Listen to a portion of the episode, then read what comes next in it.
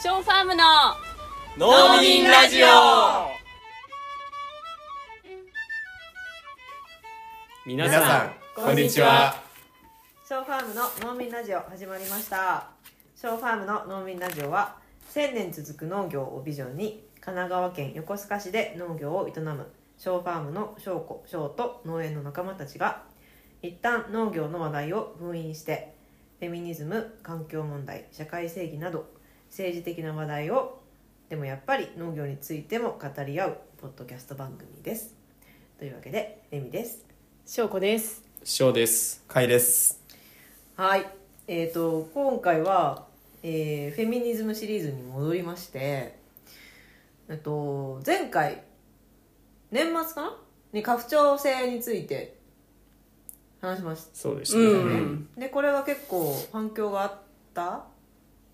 よかったという声が甲斐さんからいただきま甲し斐さんからたすごい良かったってそうですねうちはでした私けが、どはうい、数ちは回前にベタうちは褒ですねめした回でございましたがありましてで、まあ、これまであのフェミニズムシリーズで話してきたのは家父長制につながるジェンダーだったんですよね、うんうん話がありましたけれどもあの初期の方にこのシリーズの初期の方に家父長制と資本主義が切っても切れない関係にあるよみたいなことを翔子さんが話してくれたんですけどその時は家父長制についてもまだそんな話してなかったし、うん難しいからっていうので、うんまあ、後日ね話しますよっていうふうに言ってくれてたんですけどその後日が今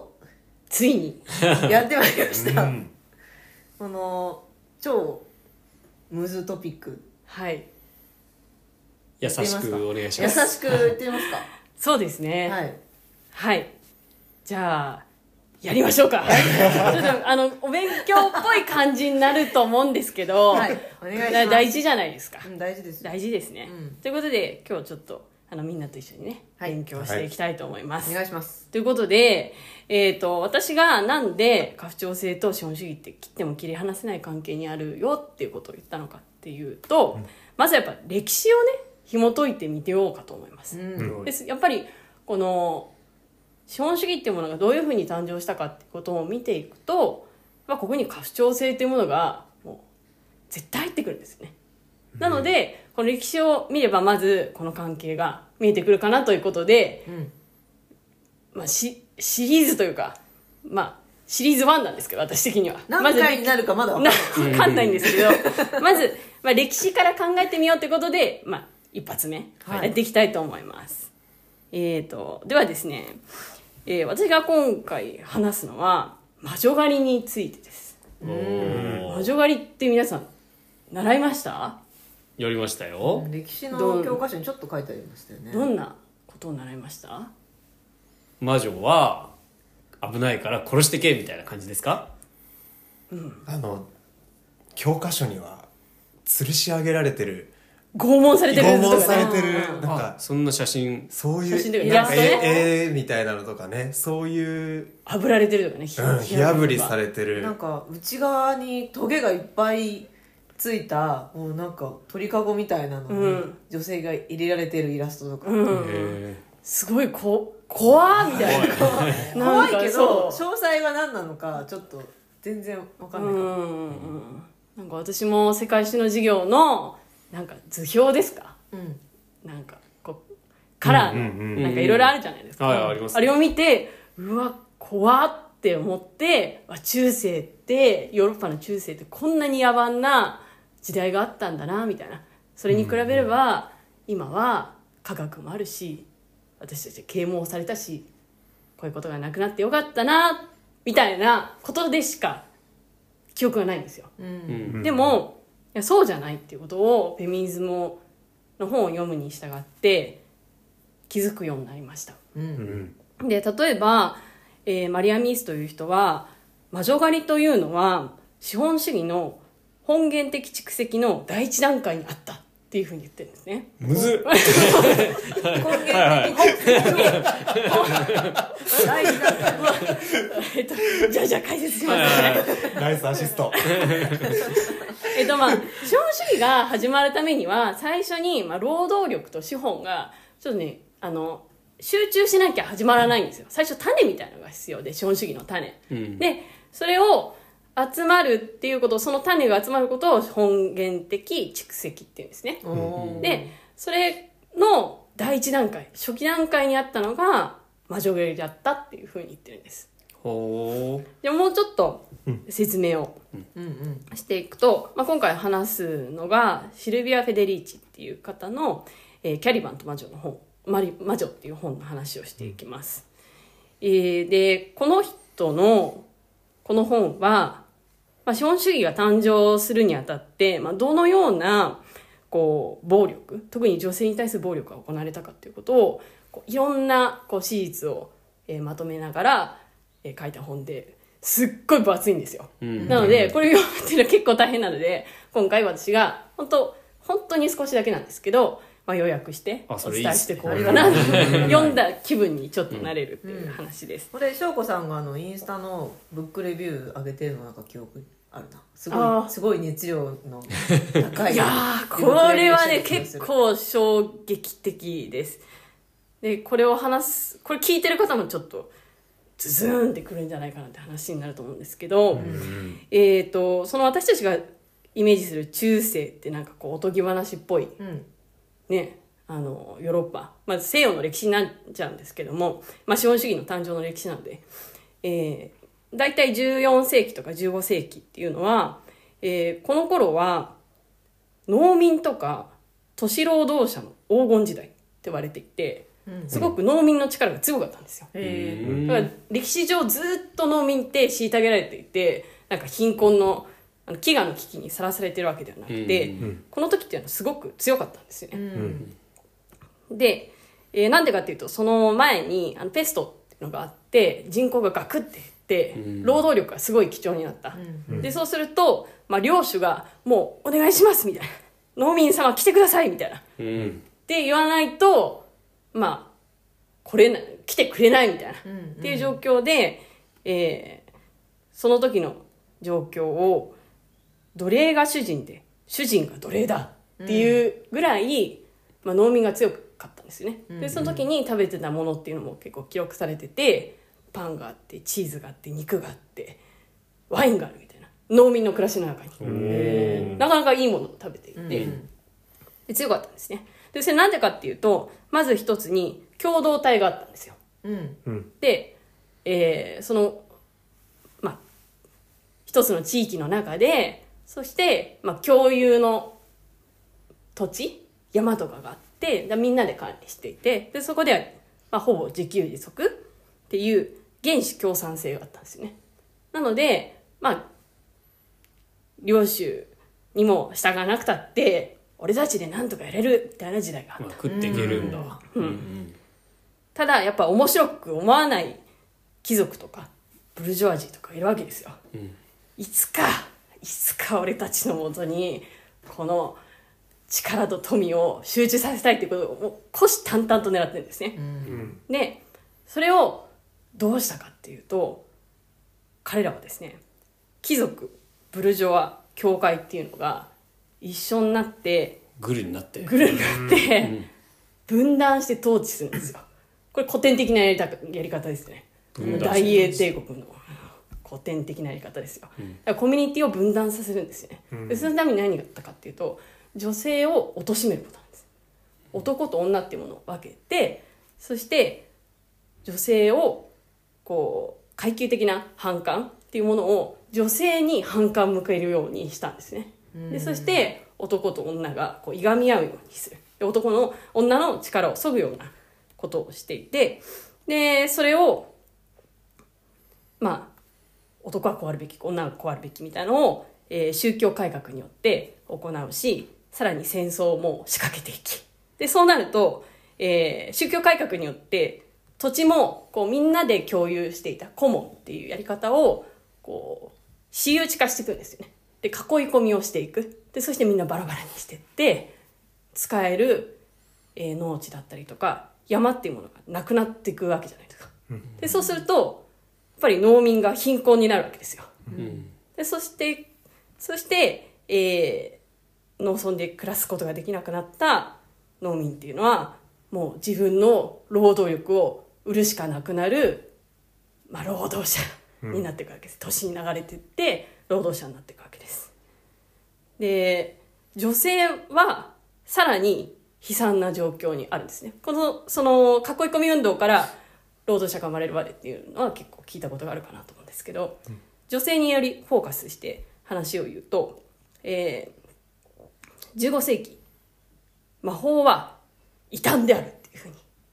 言われたんですね、魔法魔法でその前は魔法があったんですよねまあそれはまあ実際使ってたかどうかわかんないんだけどもその人間にはこう及ばないこう不思議とかこう、えーまあ、精神性とか、まあ、スピリチュアルな世界があったわけですよあの森には絶対入っちゃダメだよねみたいなあの木は絶対切っちゃダメだよねとか自分の体にこんなことしちゃダメだよねとかっていうのがいろいろあったわけですよ神秘みたいな。うんうんでそういった、えー魔法っていうものを異端にしたんですね。でそれが、えー魔女狩りのピーク1580年から1630年それが、えー最も多く魔女狩りが行われました。でこれなんで魔女狩りが必要だったかっていうことを資本主義的な文脈から考え直す必要があるんですね。でまず、えー資本主義が始まるためには労働力がたくさん必要になるわけですようん労働力が必要ってことは人がたくさん必要でということは子供をたくさん産んでもらわなきゃいけないわけですうんで魔女って言われた人たちはどんなことやってたかっていうとまあいろんな仕事をしてたんですけれども特にこう女性が特権的に関わってた分野っていうのが、えー再生産に関わるうんことだから助産ですよ堕胎とか中絶とかそれから出産、うんうん、助産っていう、まあ、そういうところにこう能力を持っていた人たちが邪魔なんですよねうんだから、あいつは魔女だって言って、まあ、そういった、えー再生産に関わる、えー技術を持つ女性っていうものをもう全部殺していくわけですよ。あの産むの産むのをこうスムーズにする助産師さんを殺すわけじゃなくて、うんあの中絶とかをさせる助産師さんをあでも全全部できるから助そうい産師うさんこと別にあの技術がじゅあの出産しかやらないわけじゃなくて、うん中絶もできるし、うんまあ、かなりこう技術的に高かったんですねうんで例えば中絶って今の近代科学しかできないわけではなくていろんな薬草とか、まあ、いろんな民間技術によって、まあ、出産に関わることをかなり女性たちはコントロールしてたんですうん高い技術ねでそれがやっぱり都合が悪いわけですよ男の言うように、まあ、男のしかも資本家の言うようにもうガンガン産んでもらうっていうことで例えば子供を殺すとかっていうのもあの死刑になったりとかでまあそういった助産に関わる技術を持った人たちが全部なくなってそこに男たちが入ってきて男の医者ですよねで産婦人科医っていうのが爆誕してそこででそれで絶対にかかってはならないみたいなでしゅ女性のしゅ再生産にかかる権利を女性たちがもう持つことができなくなっていくんですよね、でその時に、まあ、同時にホモセクシュアルもあの教会が入ってきてこれはダメだとうんそれまでは割と自由に自由にしてたまああのー表向きはダメだとは言ってたけれどもまあ見えないところであったりとかそこまで厳しくなかったんですけれどもホモセクシャルに対する、まあ、弾圧っていうのもすごく強くなっていきます。で、えーまあ、要は女性を労働力を生む機会にするために女性の抵抗を攻撃するっていうのが魔女狩りだったんですよね。そうなの全然そんなこと歴史の教科書に書いて書いてないじゃないですかそうなんですよねで体っていうのがやっぱりそれまでは中世は神秘だったわけですよ、うんで魔術の範囲で魔女が治したりとかしてたのがやっぱり資本主義においては体っていうのは機械なんですよだ残か念らそう人間は機械だとでそういったものに対して逆じゃないですかいやいやそんな機械なわけじゃないっていうねでそういった資本主義にとって不都合な、まあ、そういった宇宙観とか信念とか規律っていうものを破壊したんですねこれが魔女狩りだったわけですでその後女性たちどうなったかっていうと多くの、えー人たちが失業をしました、うんで例えば14世紀には女性の給料っていうのは男性の50%もらってたんですね、まあ、それでもイコールではないんだけれども比較すると50%だうんそれが16世紀になると30%にあら減ってるんですよ、うんでさらに失業率もすごく高くなります、じゃあちょっと読んでいいですかはいはいちょっと私の抜き書きがあるので、えーシルシルビア・フェデリッチの、えー言葉になりますが魔女狩りは女性に対する戦争であった女性を格下げし悪魔化しその社会的な力を破滅させるために一致して起とされた戦いであったそれと同時に魔女が命を落とした拷問部屋と家計代でブルジョワジーが理想とする女らしさと家庭生活が捏造されたうんちょっと辛いですね辛い辛いですよねそうなんですよでこの本によるとあの、まあ、要は女性の地位が魔女狩りによってすごく下げられるわけですようんで失業もするし貧しくなるでそうなると次どうするかっていうと17世紀になると女性を、まあ、再生産労働に閉じ込めるっていうことを始めたんですね閉じ込める要は非労働者化してそして、えー結婚っていうものに囲い込んでいくわけです来たうんうんで再生産労働いわゆる家事って言われるものはこれは女の仕事なんだみたいなうんでこれはしかもお金を払わなくていいんだということで、えーそこで私たちが、えー考えるような西洋の、えー家庭生活うんとか、まあ、女らしさっていうものがここで作られたっていうふうに言っています。うんで,、えーでその17世紀には魔女狩りが終わります。でこれは何でかっていうと、あの世界史の授業だといやもうこの時にはこう啓蒙されたのでとか科学がこう一般化されたので、まあ、そういった魔術なんかっていうのがないってことが分かったので、まあ、なくなったっていうふうに説明されるんではなるるんですけどもいやそうではなくってえこれは、えー魔女が、まあ、消滅し、まあ、みんな殺されてしまったりとか。まあ、技術が奪われてしまってそして資本主義的な規律がもう全部社会を覆ったがゆえに、もう魔女狩りをする必要がなくなったのでこれが終焉しますそして18世紀にはいや魔女狩りっていうの昔あったけどさあれはさ中世が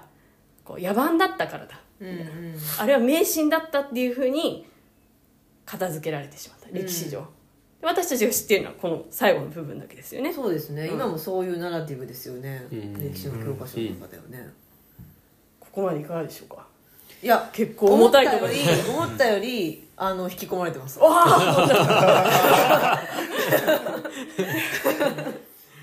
ど うなるかなと思ったけど、うんうんえエミさんのが「あ出た結婚ね」みたいなはいことちょっと言ったじゃないですか、はいうん 結婚ってそうそういうふうに始まったんですね結婚というワードもそうだしそのそのなんて言うんだろう結婚によってこうなんか閉じ込めるっていうかいやもちろんその前から結婚っていうのはあったとは思うんですけども、うんそのこの文脈で言うその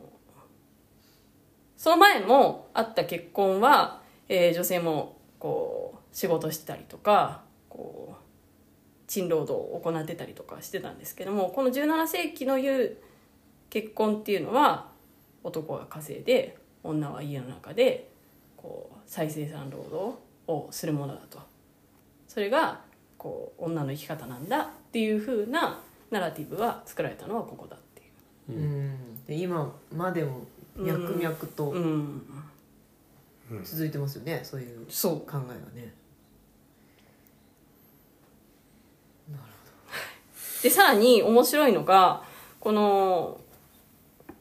資本主義の出現にはやっぱり魔女狩りがもう絶対に必要だったんだっていうふうに言ってるんですよね。うんだから資本主義っていうのはあたかもこう歴史の自然な流れ技術が発展したからなんか工場ができて大規模な生産ができるようになってとかっていうことではなくてかなり人為的にそして暴力によって暴力と分断と差別によって作られたものだっていうことをこの本で暴露をしていてこれはあのヨーロッパだけではなくって例えばアメリカ大陸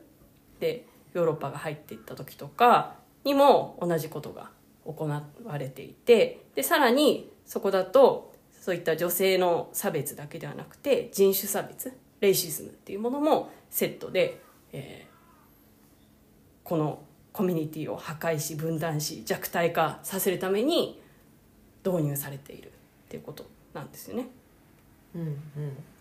はい、例えば、えー、と近いところで言うと1840年では、えーインド西部でまた魔女狩りがありましたでこの時にもまた、えー森林共同体を破壊したりとか女神崇拝をこう破壊するために行われたっていうふうに暴露していたりとか、えー1990年でアフリカ、えーケニアナイジェリアカメルーンでも、まあ、同じような、えー魔女狩りが行われているという一方で、まあ、こういった、まあ、割に現在に近い魔女狩りっていうのは資本主義とは全く別の文脈でしか捉えられてないんだけれども実は資本主義の、えー出現とセットなんだよっていうことを言っています。この各地で同じような魔女狩りが起きてたっていうのは過去のいわゆる成功というかに習ってそうしてるんですかね。おそらくそうなんだと思うんですけどやっぱりコミュニティを破壊するためにはうん分断していがみ合わせたらうんうん力が削ぐじゃないですか、うんうんだからそういうことに対して私たちは怒らなければならないし、うん抵抗しなければならないっていうもうちょっとこう広い視野を持ってフェミニズムっていうものを見てもらいたいなっていうだからフェミニズムっていうものが単に反家父長制の思想ではなくて、うんうん実は反資本主義の思想でもあるっていうことがこの歴史を紐解いていけばこうすんなり理解していただけるのではないかなというふうに思います。うんうんいいまとめでしたね。どうですかここに聞いてカイさん。いやーなんか実はあのーこの間のちょっとフェミニズム界でも紹介させてもらったあの本の中にうん「主婦がマルクスの資本論読んだら」っていう本があったんですけうんど、うんうんそれに大体同じことが書かれていって「あのー魔女」っていうふうに言うとイメージなんか薬草をこう壺壺でかき混ぜてる魔女のイメージとか、あるいはなんか魔法を使ってこうわかんないけどなんか不思議なことをしちゃうみたいなのうんは、まあ本当翔子さんが言ってたようなそういう知的な、えー、と女性でコミュニティを守るために、えー性を司るようなその産婆さんみたいなことだったりとかお医者さんとして薬草をこう調合することができる人だったりとかあるいはそのコミュニティを、えー、と最初に本源的蓄積の話をしてましたけどその囲い込みをするために結局は暴力を振るわなきゃいけないってなった時に抵抗する人たちをまとめてたのも実は女性だったみたいな。あそうなんだ。そうなんですよやっぱりその戦うっていうことは男性のものだって思われているけれどもでも女性だってそのコミュニティの一員だったし女性が場所を奪われることになんで抵抗しなかったのって抵抗するじゃん。でその時に大きな声を上げてきた人たちどこ行っちゃったのっていうと結局それが殺されてるっていうのが魔女狩りなんだみたいな話が出てきてたのでうんだから僕は今聞いていややっぱそのいや世界中でそれ行われてたんだなってのはまあ何回聞いても本当しんどいし話んどいよだなってしすんごどいいうんで私たちに今こうその魔女の残骸があるとしたらあのお話のさあの白雪姫とか、うんうんうんまあ、そういう子供の昔話系のね。うんうんラプンツェルとか、うんうんうんね、出てくるのはそういう大体悪いの女なんですよね、うん確かにそうそう、魔女が悪いっていうっていうお話が今私たちの手元にあるわけじゃでないで大すか体なんかこう山の小屋で一人で住んでるみたいなイメージなんですよね、うんそうだからあれってその独立した自そう独立立した女性そうそうそうてそいれをうこ破となんで壊すよしたいんですよそうヘンゼルとグレーテルとかもそうだけそどうそうそうもうそういう自立した知識を持つ賢い女性を破壊するためにあれは魔女で危険でっていうお話をまだ私たちは子供に読み聞かせたりとか見てるんですよね、これすっごい根深いですよ知らなかっ本当たですね知らなかったうん知らなかったっすよ知らねなかった知らなかったいやなんで魔女狩りをちゃんと世界史で教えないんだってもうんうもう定期テストの1範囲魔女狩りでいいよ ねいや今回のテストの範囲は魔女狩りですちゃんと教えてほしいうん、オーガニック界隈だと私魔女になりたいみたいなあの女性もいるんですようん要するに多分そのイメージはやっぱりそのじ自分でその周辺の草花とかを取ってきてそれを調合して、まあ、お手当てをしあーそういてうことこう直す直すみたいなうんのができるような人になりたいっていう意味合いで言う方がこう多いのかなって僕は印象としてあって、でこの話を聞く前はあーなんかそれすごすごいいいいいなって思ったんですけどなんかこの歴史を聞くと単純に「あ魔女いいですね」ってこう言えない感じうがんすごくする。うんでも戦う女性としては魔女ですって宣言するなるほのどもね。うんうん、一つ一周回ってかっこいいうんうんうんうん感じしますねそういう意味じゃ一番最初に魔女狩り合うの翔子さんだもんねそ うですよ本当にそうです魔女狩りな対象者ですね大勝者これね 魔女狩りストそうなんですよ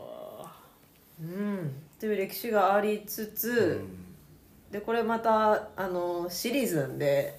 次回に持ち越しになるんですけど、はい今回は歴史のおはい話をしたんですけど、はい、これ踏まえて、うんうん次はもうちょっと構造としてどういうふうに、うんあの絡んでるかっていうことをうん、お話しできたらなというふう構に造思ってとしてどういうふうに絡んでるかます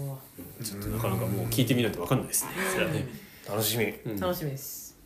ありがとうございますご。ざいますでは今日はこの辺りはいで。はい。それではショーファームの農民ラジオでしたた